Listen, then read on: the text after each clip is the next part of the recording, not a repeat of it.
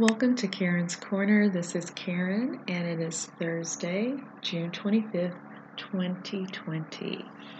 Today I thought I would read you two poems, um, each from different authors.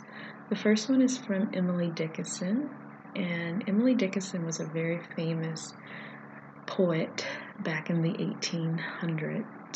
Um, she lived somewhere between 1830 up until the uh, year 1886.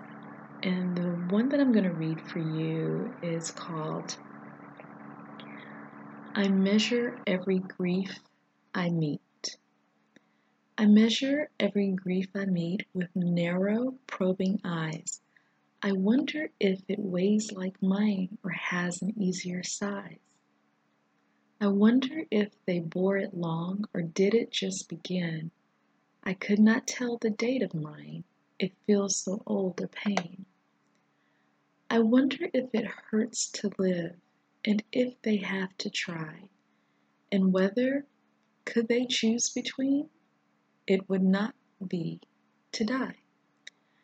I note that some, gone patient long, at length renew their smile, an imitation of a light that has so little oil. I wonder if, when years have piled some thousands on the harm, that them early such a lapse could give them any balm. Or would they go on aching still through centuries of nerve, enlightened to a larger pain in contrast with the love? The grieved are many, I am told. There is the various cause. Death is but one, and comes but once, and only nails the eyes. There's grief of want and grief of cold, a sort they call despair.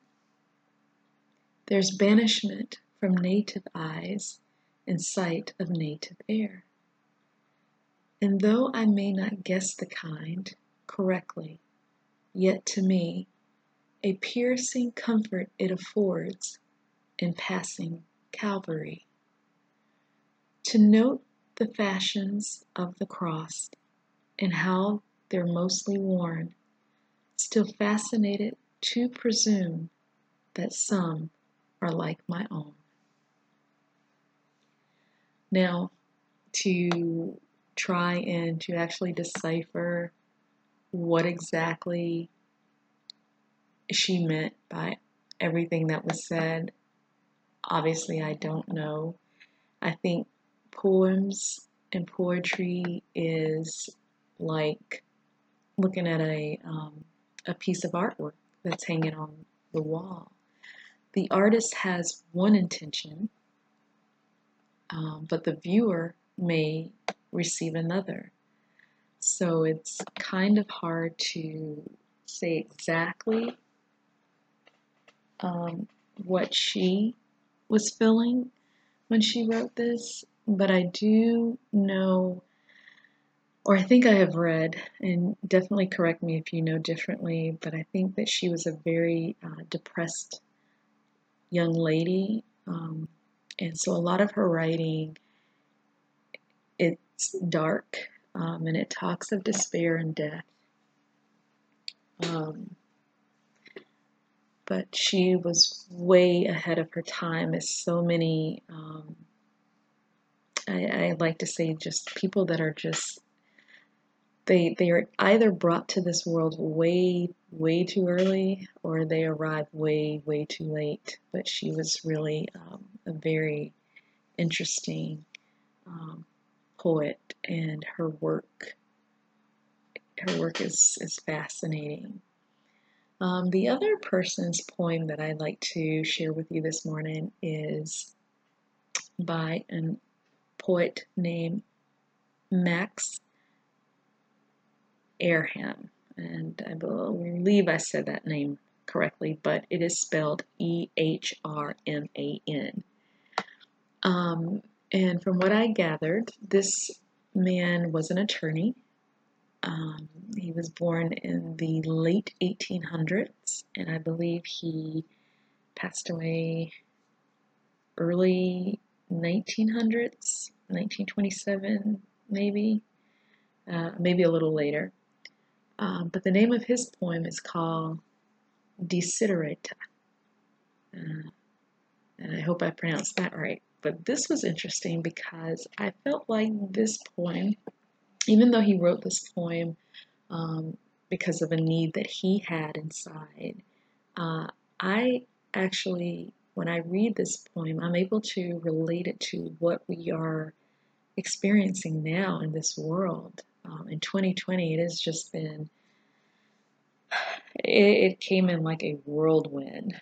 Um, you know, we all got reintroduced to corona virus. You know, it's been a virus that has been around forever, but for some reason it came in with a vengeance. Um, and it has taken a lot of lives. And it has changed a lot of lives. Uh, just how we have to finagle now through society with mask on and six feet of distances. That um, is really, really a lot. Not only that, but you know, we have are in an outright racial war. Um, people feeling that they either are better than we are or that our voices are not as important and that we are not as valuable or valued in this life. And it's really sad that we are in the state of chaos constantly. But things will change, things are changing, and um, we just have to continue to speak up when injustices are done, and we have to, you know, we all have to learn to treat each other better. That's what it really all boils down to. We really need to start looking at each other as equal and not, you know, you're better than this person because of the color of your skin. No, our skin is just our pigmentation. We are still human. We are still one race.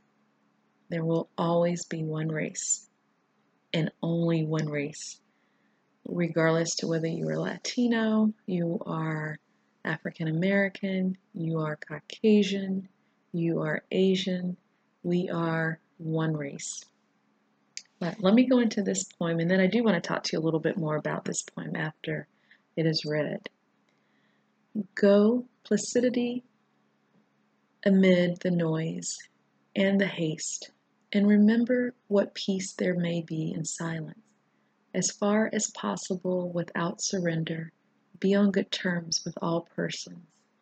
Speak your truth quietly and clearly, and listen to others, even to the dull and the ignorant. They too have their story. Avoid loud and aggressive persons. They are vexatious to the spirit. If you compare yourself with others, you may become vain or bitter.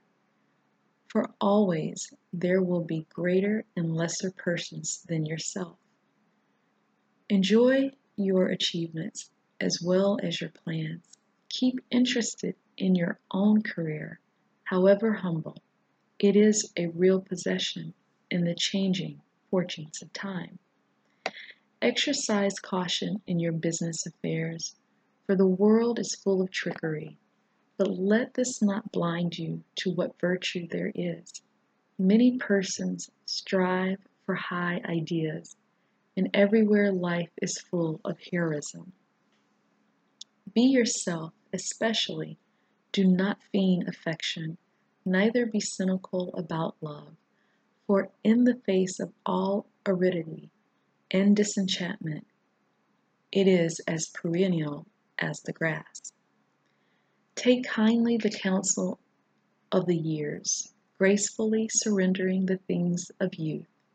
Nurture strength of spirit to shield you in sudden misfortune. Do not distress yourself with dark imagings. Many fears are born of fatigue and loneliness. Beyond a wholesome discipline, a gentle, uh-huh, I'm sorry, beyond a wholesome discipline, be gentle with yourself. You are a child of the universe, no less than the trees and the stars. You have a right to be here. And whether or not it is clear to you, no doubt the universe is unfolding as it should. Therefore, be at peace with God, whatever you conceive Him to be, and whatever your labors and aspirations in the noisy confusion of life, keep peace in your soul. With all its shame, drudgery, and broken dreams, it is still a beautiful world. Be cheerful, strive to be happy. And this was written, like I said, back in the 1800s, or definitely early 1900s, but it was written by this man.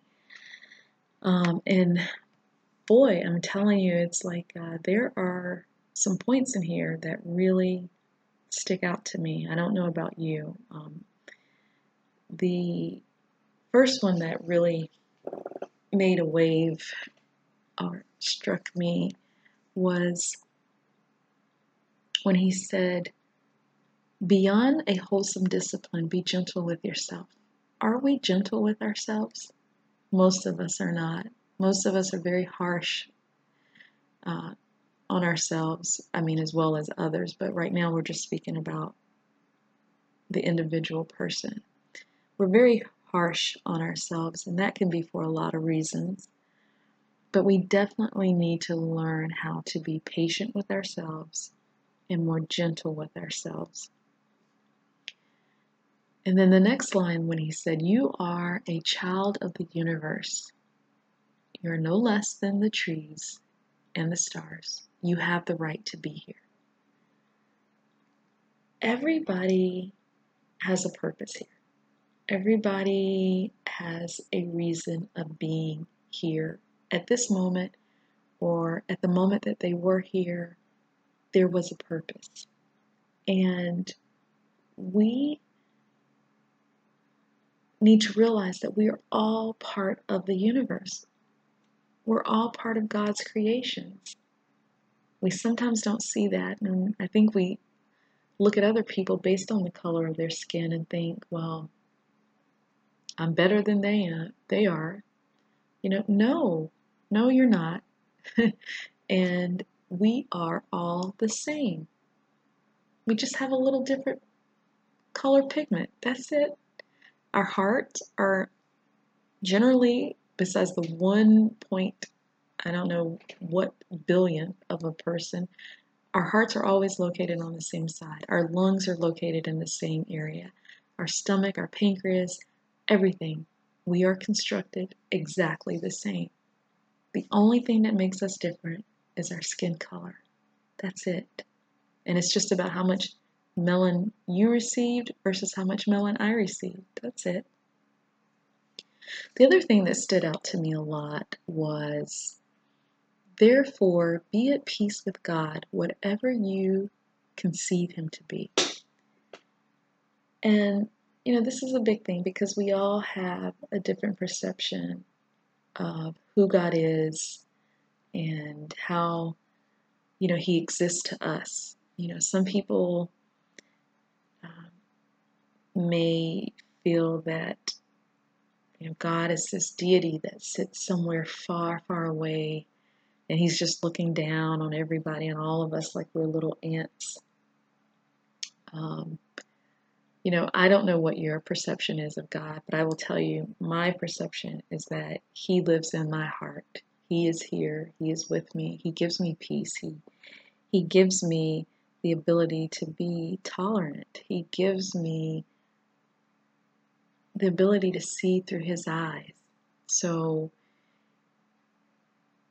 I know that often when people spew hateful, ugly things, that it's coming from a place of darkness. It's coming from a place of uh, possession. It's coming from a place of hating themselves and not even knowing, or maybe they do know. Um, but you have to find peace. Where is your peace? Do you have peace? Because if you have peace, then you are not confused, you are not afraid, you are not. Um, you're not conforming. You're not conforming. You're not falling in line. You're not drinking the Kool Aid, so to speak, or the tainted waters. You're not. Because the waters that flow through you are living waters. The waters that flow through you give you knowledge, gives you wisdom, it gives you understanding. That everything here is just an illusion. It is just a part of an episode that we watch, that we see, until that day when we are no longer here. And then we really see what's what. Um, so, in whatever your labors and aspirations in the noisy confusion life of life, keep peace in your soul. Again, peace, if you have peace, no one can take it away from you. Okay? It's like that song, and I don't really know the words of it, but it says, The joy that I have, the world did not give it to me, and the world cannot take it away. That is when you know you have peace in your soul. So be cheerful and strive to be happy. It's hard to do that. It's hard to be cheerful and strive to be happy when you have um, bills and you have no idea how you're going to get them paid. Maybe many of you have been laid off, uh, or you don't have work, or you have collectors that are constantly hounding you about payments. It can be really hard to know where this cheerfulness will come from when you are in a place of um, in a place of need. It, it can be really hard. And sometimes it can get even frightening for those who may be alone. But what I will tell you is to be of courage, to stand and to keep your faith, to believe that you are not left alone, that you have people in this world that do care for you. And also, more importantly, you have God, you have Christ who loves you, who lives in you if you will allow Him to. And He does hear everything that you're going through, and He does know, and He has not forgotten you. And again, I know, you know, my words to maybe the unbeliever or maybe the believer that has temporarily just kind of lost hope, it seems very futile. It's like, why why even bother saying this? You don't understand my situation. And no, I don't. And I have absolutely no idea why I am saying this right now, but I let the the spirit lead me. So someone needed to hear it and others didn't. And if it does not apply to you, then, you know, ignore it. But if it does apply to you, just know that you are not alone, that, you know, there are good people in this world that are trying to do the right thing. There are um, places, there are things, there are so much available, and you just got to hold on a little bit longer. So, anyway, I encourage you guys to, you know, read out um, both of these poems. Look up the artists, uh, Emily Dickinson and Matt Ehrmann, and check them out. And then let me know in the comments. Please comment. I'd love to hear your comments. Good ones, of course. and I'm also, you know, willing to hear those that may not be that great. Um, but send your comments. Um, definitely hit the like button if you like the episode. Um, and again, you know, give me some feedback on what you'd like to hear. These are random conversations. Ultimately, as I mentioned to you in my introduction, my plan, my goal is that I am trying to get a nonprofit started. And I want to get this started because I think it is so needed, especially now in this day and time um, for our elderly and our disabled population. Um, you know, I'm trying to make a difference, uh, whatever one person can do, and I'm trying my very best. It's it's been a long process, um, and it's a hard one. I am working on, you know, just making my own, trying to trying to do everything on my own. So it's it's really been um, challenging, but definitely please respond back. And like I said, hit the like, follow. Um, feel free to leave donations if you want to. That would also be helpful as I'm trying to get things started. Um, but definitely join me every day. Maybe not the weekends, but Monday through Friday. I don't know. I'll have to see. Maybe the weekends it'll be on um, in the evenings. But um, definitely join me. I'd love to carry on a conversation with you guys. All right, well, take care and have a wonderful rest of your day.